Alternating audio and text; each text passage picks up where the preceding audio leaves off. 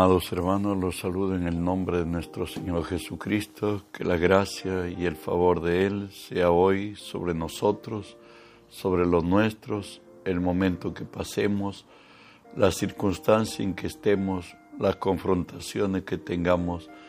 Recuerde que si Dios es por nosotros, nada ni nadie podrá contra nosotros. Estamos compartiendo la palabra del Señor en Isaías 43, 7, que nos dice así, Todos los llamados por mi nombre, para gloria mía los he creado, los formé y los hice. Oramos, Padre, bendigo tu nombre. Gracias que siendo hombre me concedes el privilegio de presentarme hoy delante de ti y ponerme por ti delante de tu pueblo.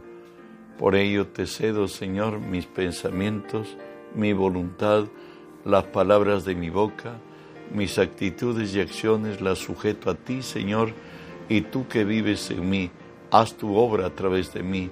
Por tu nombre, Jesús, tomo autoridad sobre toda fuerza del mal que se haya filtrado en este lugar o al lugar a donde alcance esta señal. Por tu nombre los ordeno que se aparten de nosotros, que huyan de nosotros, en el nombre de Jesús.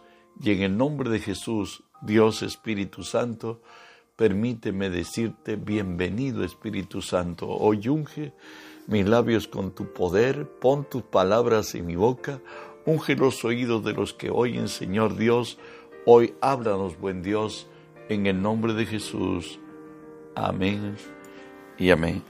Bueno, hermanos, hoy estamos estudiando la última clase de esta serie eh, para la gloria mía los he creado. Hablaremos hoy del hombre viejo. Y recuerden el hombre viejo que habitó en nosotros, que estuvo en maldad, en contraposición con Dios, Él ha muerto. Él ha muerto en la cruz de Cristo, como nos dice Romanos 6:6. Sabiendo esto, que nuestro viejo hombre fue crucificado juntamente con él para muerte, a fin de que no sirvamos más al pecado. Bueno, en realidad Dios es sabio, el hombre viejo no lo creó Dios para redimirlo en Cristo, Él nunca lo creó y por tanto no estaba en responsabilidad suya de redimirlo. Él lo condenó a muerte y él ha muerto en la cruz juntamente con Jesús. Y de tal manera que lo ha sustituido con un hombre nuevo, como lo dice eh, la palabra por Pedro, siendo renacido no de simiente corruptible, sino de incorruptible, por la palabra de Dios que vive y permanece para siempre. Eh, Dios en su justicia, el hombre al pecar, Dios es santo, Dios le dio la espalda al hombre, Dios se apartó del hombre, el hombre murió espiritualmente, pero venido Cristo nos dice en Efesios, dándonos a conocer el misterio de su voluntad, según su beneplácito, el cual se había propuesto en sí mismo de reunir todas las cosas en Cristo, en la dispensación del cumplimiento de los tiempos, así de las que están en los cielos como las que están en la tierra. Se ha fusionado los cielos con la tierra en Cristo, por cierto, en el pueblo de Él, en los redimidos por su gracia, de los cuales somos nosotros, y se ha producido el milagro que se esperó por generación tras generación, como nos dice Colosenses en el capítulo 1, el misterio que había estado oculto desde los siglos y edades, pero que ahora ha sido manifestado a sus santos, a quienes Dios quiso dar a conocer las riquezas de la gloria de este misterio, entre los gentiles, que es Cristo en vosotros la esperanza de gloria. Recuerde que el Señor le confrontado ya a la serpiente, le dijo el Señor, pondré enemistad entre tu simiente y la simiente de la mujer. Tú le herirás en el, en, la, en el calcañar, bueno, él te herirá en la cabeza. Un día Cristo tendría que ser crucificado, Dios hecho hombre, y a la vez, pues, redimir al hombre con su propia vida y a, valor de su propia sangre. Y de ahí ha venido a Cristo, nos dice el Señor, el que se une al Señor, un espíritu es con Él. Y de ahí que Cristo en nosotros nos hace estar completos, nos hace estar totalmente, pues, preparados para esta vida y para la vida venidera. Y de ahí que nos dice la palabra en la nueva vida, consideraos muertos al pecado, pero vivos para Dios en Cristo Jesús. Hay una batalla que lidiamos día a día, de ahí que nos exhorta la palabra, digo pues, andad en el Espíritu y no satisfagáis los deseos de la carne, porque el deseo de la carne es contra el Espíritu, y el del Espíritu es contra la carne, y estos se oponen entre sí para que no hagáis lo que quisierais. Y de ahí que nos dice la palabra, porque si vivís conforme a la carne, moriréis, mas si por el Espíritu, por el Espíritu hacéis morir las obras de la carne, viviréis. Eso lo dice Romanos 8:13, donde si vivimos en la carne, necesariamente si hacemos los deseos de nuestra carne, hacemos lo, razonado por nosotros, terminamos en una situación de muerte. En Génesis 11:6 nos dice la palabra cómo es que podemos, el hombre tiene el poder de su intangible, es nuestra voluntad.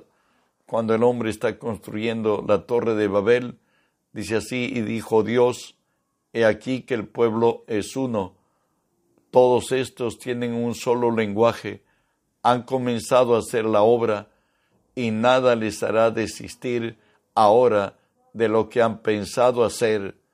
El hombre decide si obedece a Dios o no lo obedece, si el hombre es quien tiene en su vida como la llave para abrir o cerrar al bien o al mal.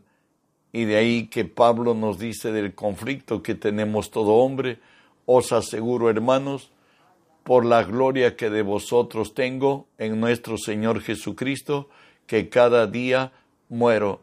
Recuerde que hay una batalla diaria, cotidiana y a cada instante entre la carne y el espíritu. Si nosotros hacemos morir las obras de la carne por el espíritu, viviremos. El Señor en esta nueva vida nos dice, el pecado no se enseñoreará de vosotros.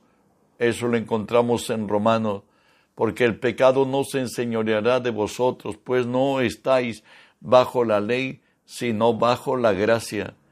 En el Antiguo Testamento, eh, debido a la dureza del corazón de Israel, el pueblo de Dios, Dios le impuso una ley severa que no podía él cumplirlo para que reconozca que hay un Dios, y lo dice eso en Ezequiel 20, por esto yo también les di estatutos que no eran buenos y decretos por los cuales no podían vivir.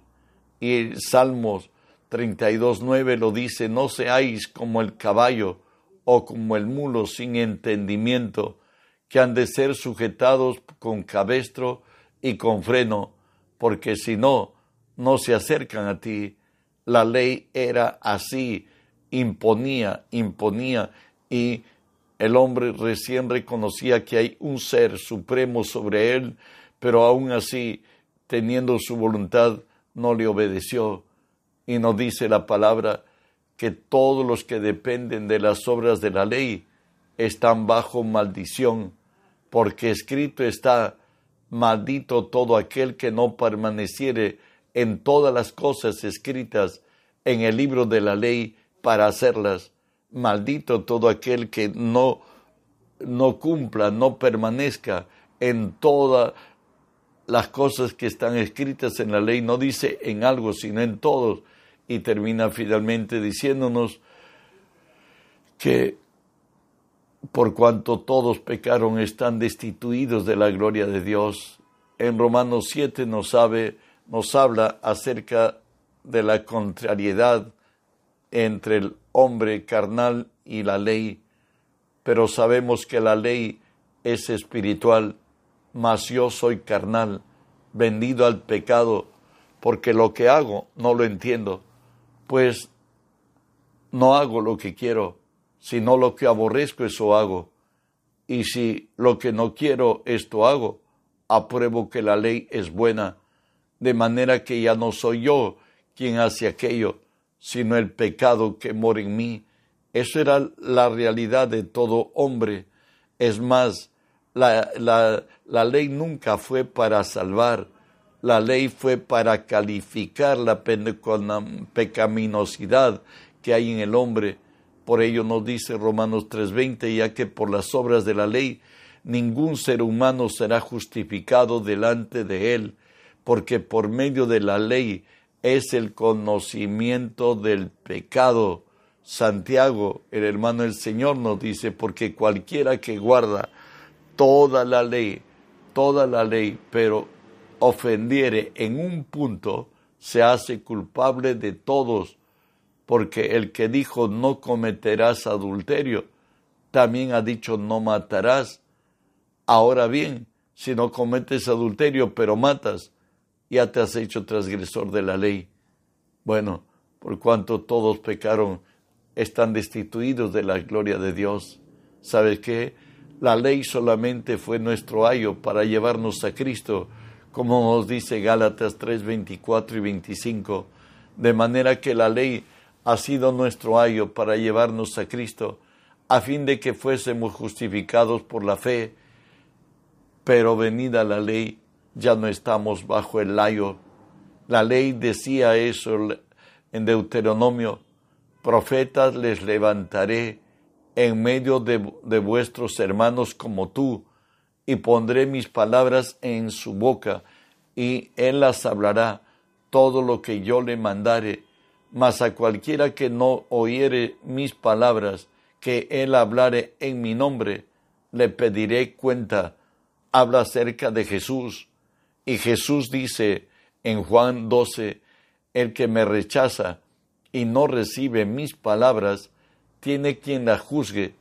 Las palabras que yo he hablado, ella le juzgará en el día postrero, cuando nos encontremos frente al trono blanco. No habrá otro libro, sino la Biblia, la palabra de Cristo que determinará el camino y el destino del hombre. Él dice el que rechaza y no recibe mis palabras, tiene quien la juzgue. Las palabras que yo he hablado, ésta le juzgará en el día postrero.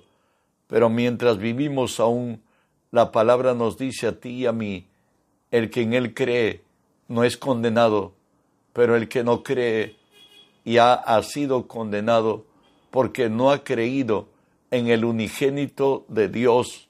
Sabes, no hay religión que salve. El único Salvador es Jesús. Él mismo dijo de sí mismo, Él dijo, yo soy el camino y la verdad y la vida. Nadie viene al Padre sino por mí. Absolutamente, Él es el único ser absoluto, necesario, imprescindible. Fuera de Él no hay ninguno, como lo dice Pedro en el libro de los Hechos, y en ningún otro hay salvación, porque no hay otro nombre bajo el cielo dado a los hombres en que podamos ser salvos. No hay otro nombre bajo el cielo dado a los hombres en quien podamos ser salvos. Pablo lo dice igualmente a Timoteo, porque hay un solo Dios y un solo mediador entre los hombres, Jesucristo hombre, y Pablo escribiendo a los Gálatas que se volvieron a servir tras la ley, les dice, sabiendo que el hombre no es justificado por las obras de la ley, sino por la fe de Jesucristo. Nosotros también hemos creído en Jesucristo para ser justificados por la fe de Cristo y no por las obras de la ley, por cuanto por las obras de la ley nadie será justificado. Por las obras de la ley nadie será justificado. Gálatas 3 también nos habla de la obra perfecta de Jesús y nos dice, Cristo nos redimió de la maldición de la ley, hecho por nosotros maldición, porque escrito está, maldito aquel que es colgado en el madero, para que en Cristo Jesús la bendición de Abraham alcanzase a los gentiles, a fin de que recibiésemos la promesa del Espíritu. Cristo nos ha redimido de esa ley que fue para castigar al malvado, al de dura cerviz, al rebelde, pues la ley no fue sino un ente calificador y un ente a la vez que mostraba al hombre ser pecador, le ofrecía que un día vendría el Salvador. Y de ahí que nos dice Romanos, porque el fin de la ley es Cristo, para justicia a todo aquel que cree. El fin de la ley es Cristo, para justicia a todo aquel que cree.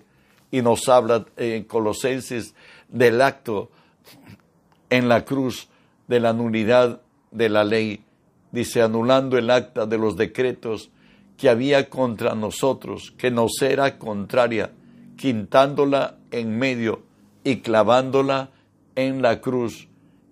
Bueno, en la cruz Jesús colgó la ley para los que somos de Él, donde no se cumple. Y finalmente podemos leer también en Romanos 8, 2 y 3, porque la ley del Espíritu de vida en Cristo Jesús me ha librado de la ley del pecado y de la muerte, porque lo que era imposible para la ley, por cuanto era débil por la carne, Dios enviando a su Hijo, en forma de carne de pecado y a causa del pecado condenó al pecado en la carne.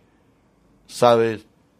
Cristo se hizo maldito para que nosotros seamos bendecidos. Él nos liberó de una ley imposible de cumplir, difícil de cumplir, pero Él en la cruz lo cumplió y en la cruz lo dejó nula para con su pueblo.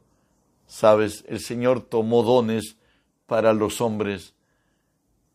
Nos dice el salmista, subiste a lo alto, cautivaste la cautividad, tomaste dones para los hombres y también para los rebeldes, para que habite Ja Dios, Dios, en su gracia, a cada hombre que, que nacemos de mujer, pues en nuestro espíritu, en nuestro ser interior.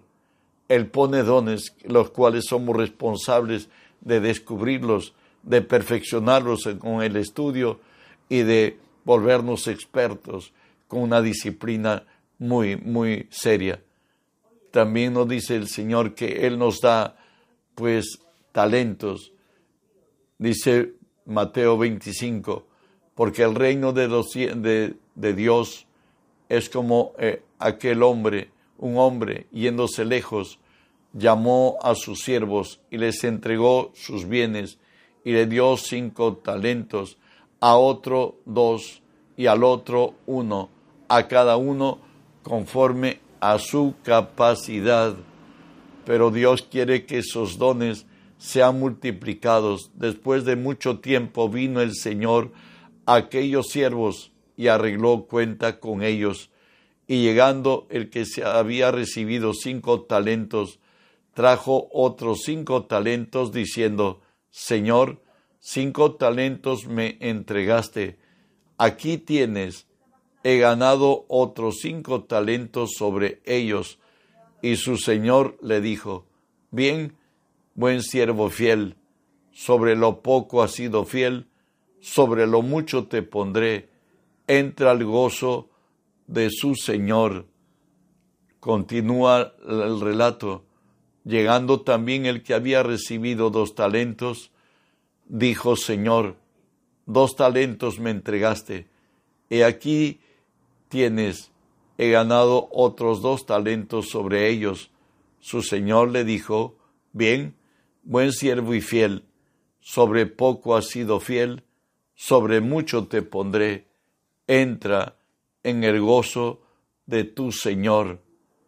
Y continuamos el último, el que no trató bien al talento que le habían dado su administración, fue equivocada.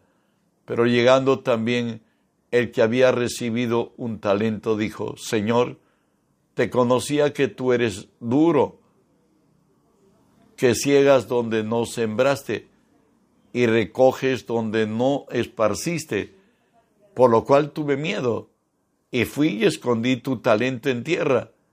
He aquí, tienes lo que es tuyo.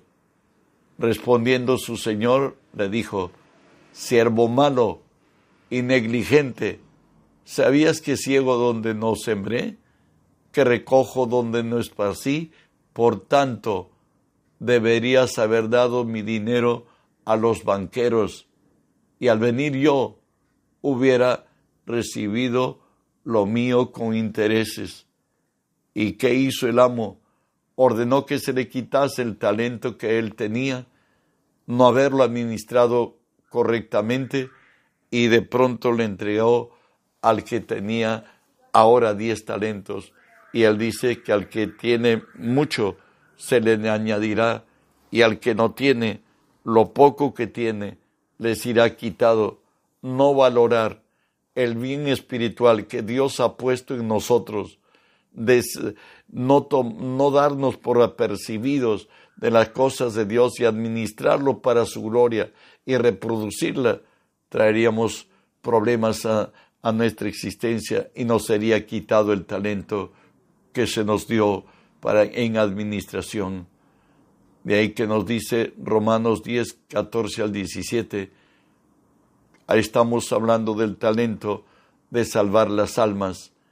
Recuerde que unos producimos al ciento, otros al sesenta, otros al treinta por uno. Y nos dice pues, ¿cómo invocarán a aquel en quien no han creído? ¿Y cómo creerán en aquel de quien no han oído? ¿Y cómo oirán sin haber quien les predique?